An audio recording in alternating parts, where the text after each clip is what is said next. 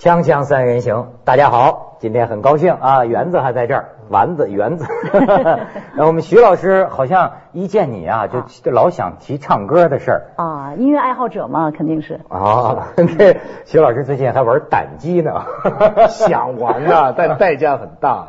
看来是发烧友。对你当时说的一套一套的。对，但是我要请教你一个问题，为什么我们唱歌只能看着卡拉 OK 那个字儿才能唱？那因为你背不下词儿了呀？不是啊，不是吗？我即便能，我看着我即便拿纸看着词儿，我听这个音乐伴奏，我唱不准点儿。哦，那是节奏的问题。哎，那是节奏的问题。节奏感。就是啊，那就是节奏呗，那就你为什么就节奏感好呢？啊，也不是节奏感好，就是你还还是要多练吧，我觉得。我就节奏感等于零。是吗？而且呢，我就发现节奏感等于零很要命，因为我经过对多学科的考察哈，各个学科的人记忆到了顶尖的程度。他都会给你讲出节奏这个字。嗯，说相声的、作家、干什么的、搞政治的，甚至是练武打的。我那天说最近有本书叫《逝去的武林》，讲的是呃老社会里那真正的这个武术界的这个事情。你看形意门，他就说呀，两个人真的比武，不是像咱这种表演性的，真比武的时候会发生一个现象。嗯，因为那个剑不容发呀，你你你你你根本不能思考啊，下意识。而人会下意识的模仿对方，两个人比武往往靠的是节奏。比如说我这个步伐，你要是弱点儿，你不由自主的，其其实他说的我觉得有点像催眠。嗯，比武的过程中，你不由自主的就在模仿我的步伐的节奏。路，嗯，一下子我就把你打趴下了。就是你，我带着你走，你就傻了。不是说演戏嘛，也是有节奏。对，说这个拍一部电影也有电影的节奏。生命啊，就是一段一段节奏。组成的，但是呢，有的人的这个生命节奏就乱了。哦，这个事儿啊，我挺受触动。还是徐老师从香港带来了一张报纸，香港的这个《明报》。香港《明报》呢，最近做一个在西方讨论特别大的一个事情。我先给你看这个照片，这个小这个小孩子哈，名字叫阿什利，这是他一岁时候的照片。你再看下一张。阿什利的智商等于三个月大的婴儿，整天只能躺在床上。你再看这这这这张，这是上个月拍的照片。他呀，实际年龄已经九岁了，但是呢，他现在是六岁的体型，而且医生说他一辈子，所以我就说他的节奏，他一辈子都是六岁的体型。这是谁决定的呢？他父母亲决定的。就说这个孩子患有脑病。父母亲就发现这个，就你看这儿这里说的，不能说话，不能走路，抬起头来吞食物都不能。三年前开始出现步入青春期的这个迹象，他的父母要求医院割去女儿的子宫、盲肠和乳雷，什么叫乳乳乳乳头吧？大概就是，并且注射雌激素，令他不再长大，永远停留在六岁。他的身高预计一直停留在一点三米，体重七十五磅。他停止长大呀，能避免很多病，比如说长期卧床的这个褥疮，还有说呢，呃，切除子宫能够避免月经，避免子宫癌，切除这个乳腺呢，这个可以防止乳房的病变，而且还可以防止遭受这个性侵害。嗯，所以他父母啊也是很苦，特别痛苦，做了这么一个决定。这是西方现在讨论，就是说叫枕头天使阿什利的这个。二二零零六年。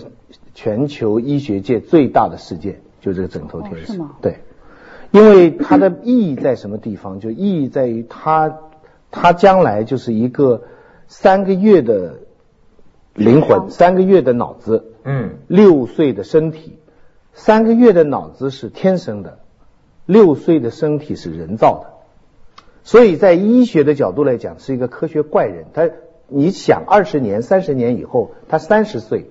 可是他还是这么一个，你想想，这么一个天使的脸，三十岁，他还是这么一个小孩这永远长不大这么一个天使，所以这就给大家带来了很多医学、医学道德各种各样的伦理上的困惑，真真的不得了。女女女女性，听看他照片，你什么感觉？我觉得有的事情，比如从感情上理解是一回事，从理智上理解又是一回事。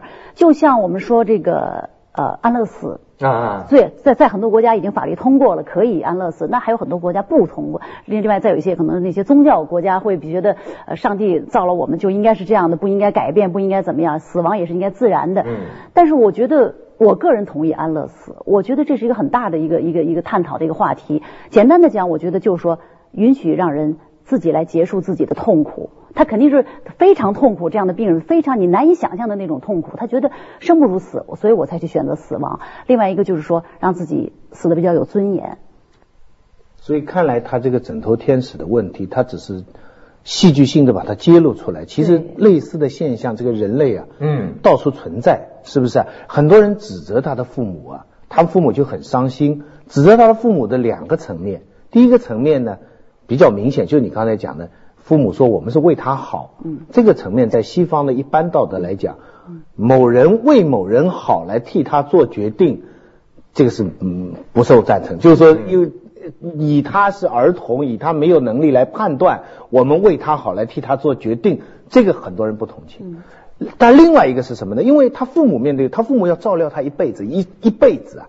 你有了这个孩子，你我的这父母的一辈子也彻底改变了，对不对？那就想我就把他留在床上了，因为他本来就起不来。那长大以后他起不来更难，所以就把他改造成这么一个人。那么另一种批评的声音就是说，你去残疾人中心看看吧，你看看有多少残疾人是怎么生活的。嗯，就是说你不能，他的意思说你父母啊害怕见到一个残疾的小孩儿。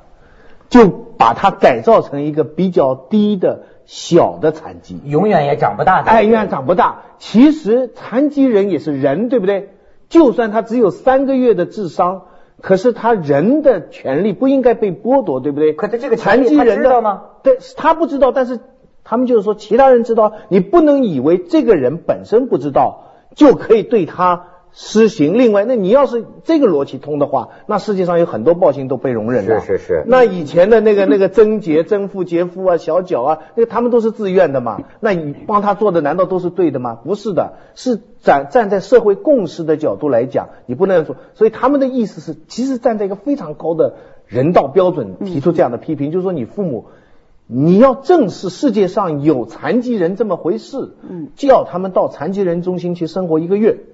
他说：“你去残疾人中心生活一个月，你就会知道残疾人也是人，在世界上他们怎么生活。你不应该用科学的方法消灭或者是改造你的小孩，是这样的角度提出批评。所以他背后带来的伦理的这选择太太难了。嗯，锵锵三人行，广之后见。”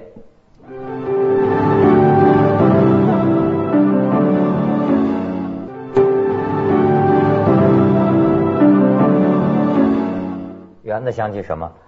我呀，嗯，我首先想起一个例子来，就是说我一个一个一个一个运动员吧，嗯，我是认识他那个照顾他的一个一个朋友，就是他这个受伤了以后也是高位截瘫啊，生活不能自理，也是一个女孩子。然后呢，我这个朋友呢就一直在照顾他，照顾他，帮他治疗啊，恢复啊，那么甚至大小便呐，包括这个月经啊什么的都要去去他去他清理啊，去他帮他弄，实际上是一个很很。琐碎、非常具体，而且非常现实的一个问题，所以就是这是一个挺挺这怎么？所以所以他的父母也是这样说。其实所有的照顾责任最后是他父母身上。对，所以写了一些信也是蛮感人的。就是说他他他说他那个小孩摇摇头，给他一个娃娃，那个小孩不知道。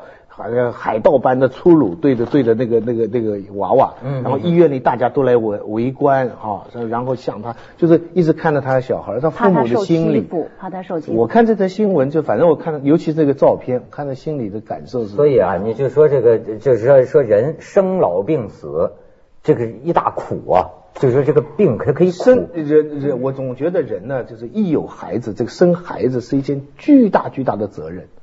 没巨大巨大的责任，就是我跟你讲，你像我们那导演，有就是生了孩子啊，他有一天跟我说，说这小孩哭，你你能想象到吗？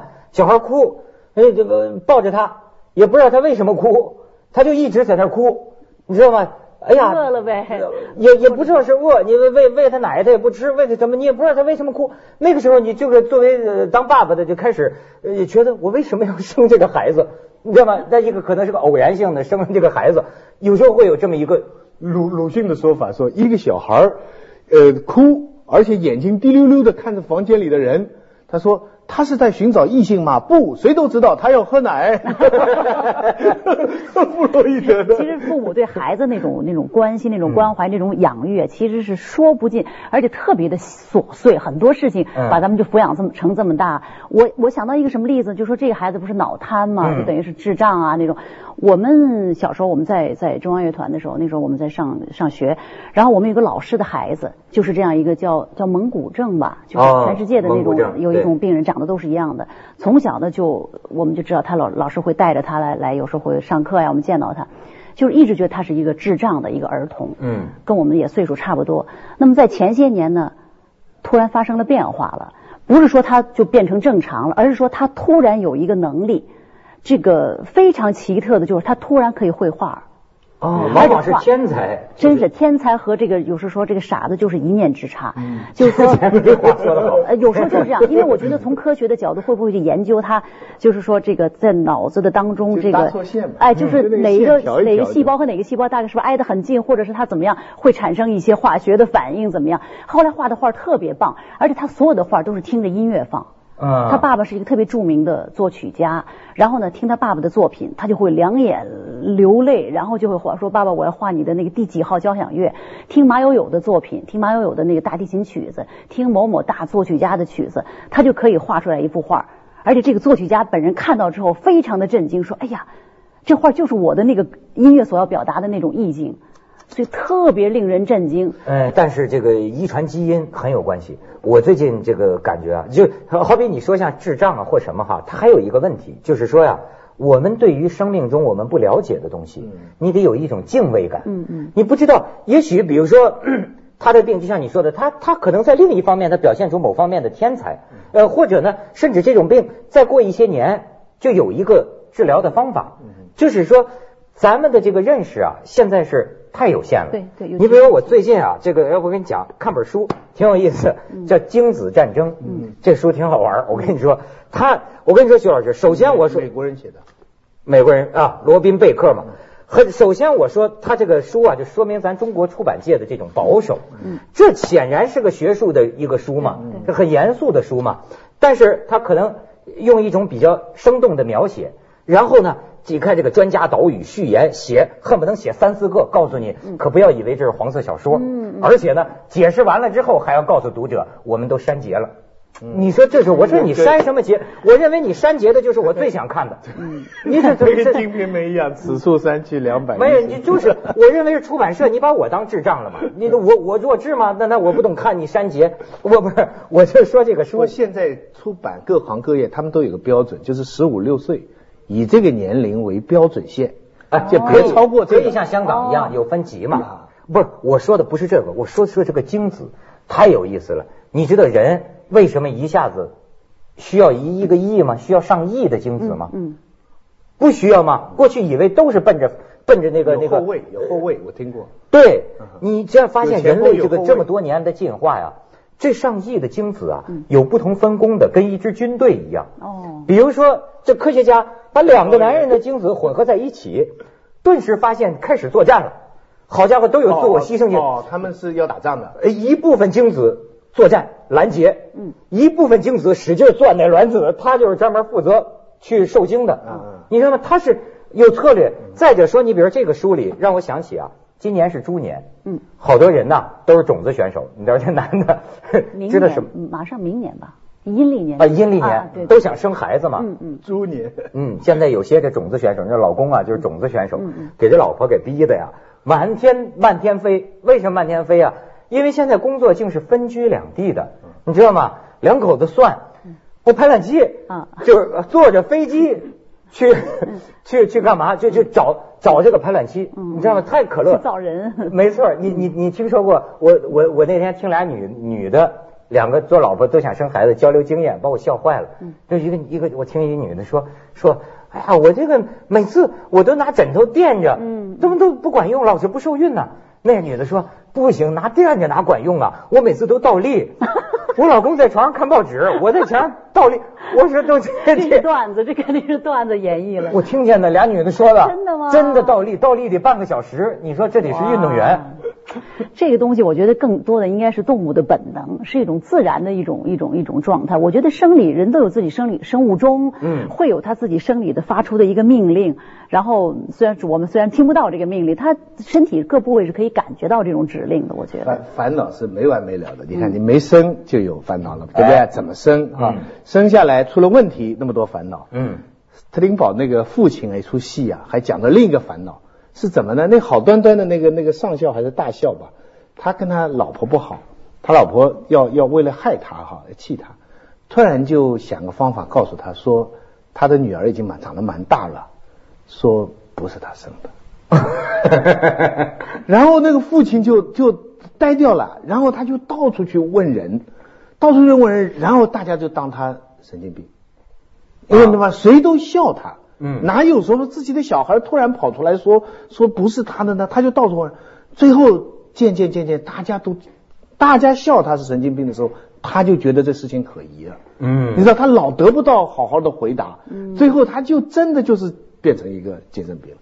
就是真的就出现了一个精神病了，所以，所以，所以你说这个小孩这个事情多麻烦呢？强大的本能在驱动。我最近有一个怪论哈，我觉我觉得人呐，要不说你以为你是个人呢，其实啊，你就是个容器。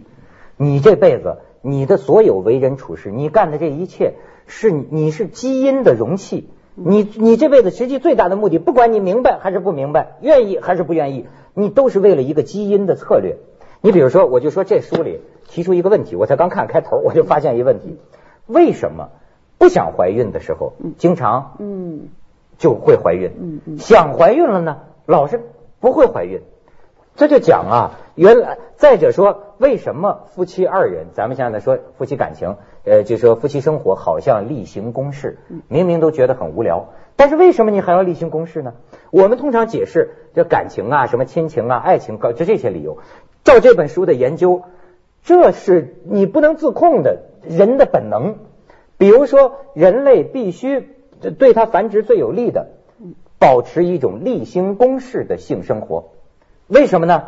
因为你呀，就人类女性的这个排卵期，你永远算不准。嗯嗯。虽然说是这个呃多少天还有研究，多少天？专家，这是专家。对啊，你比如说卵子，它就存活一天。精子呢？这还真不知道。对，人 人这个射精之后，精子大概就是说，女的一个月三十天里边只有一天是受孕的。没错，而男的呢？呃，你问他，他哪知道？他应该知道。他是这样的，就是过去我们说有一个排卵期，有时候按照这个来算日子什么的。其实后来又有人想的，这个排卵期未必准确，就是我们通常说的。一天才有效。嗯嗯，对，而且这一天太难算了。这个作为精子，别误导众女哦。他就这这是有书为证啊。这个精子出来之后要到两天，他得等两天才能到达一个比较比较适合受精的状态。而且呢，呃，一般人拿例假来算，对吧？但是极少有女性的这个例假呀，是每个月都一样，就那么机械特别准的。嗯。而且受心情受什么的影响，所以呢，就是这是说这是女的策略，她这样她可以选男的。你知道吧？男的你闹不清我什么时候排卵嘛，对吧？但是作为男的也要有一个应对的策略。如何保证你生的孩子是我的呢？最好啊，我每隔一个礼拜就给你发生一回，这样保证啊一个概率，让我经常的有我的这个精子有数量保证留留在你的体内，有时间保证。就是所以说岗哨定期的换岗哨。对，所以你甭嫌夫妻俩什么例行公事你讨厌，这是本能决定的。你们愿意不愿意？你们每个周末也得例行一下，咱们去一下广告，锵锵三人行，广告之后见。听得一愣一愣。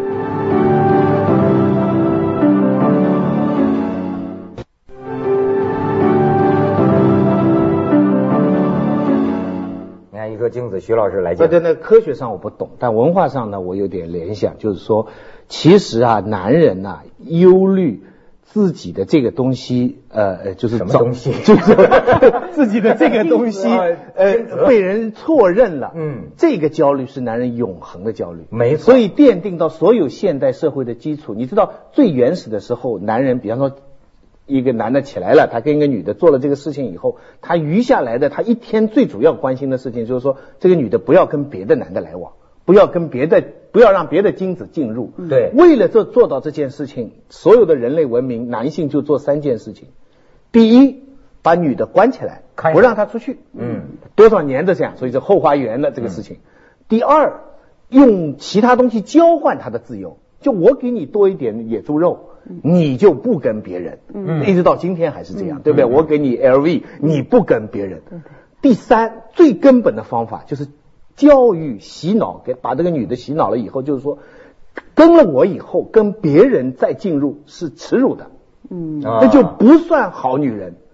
今天呢，前两条虽然还存在，但是观念上已经被打掉了。可是第三条，男人是最成功的，他久久的灌输到女的，使女的觉得。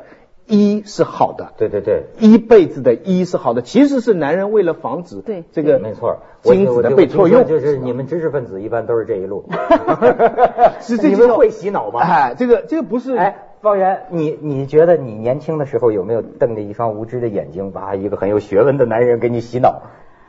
有啊，有肯定有，没有这种东西，我觉得是对一种，比如说对知识的崇拜啊，对这种学问呐，对一些未知世界的一种好奇啊什么的，肯定是会会会被这些东西所吸引。哎，对，你你会因为知识的崇拜产生爱吗？会，很多女的都说我得崇拜他。对对，我觉得这个是好像很多女人都有一个共同的，就是说我我我不能我不能俯视他，我甚至不能平视他，我最好能仰视他。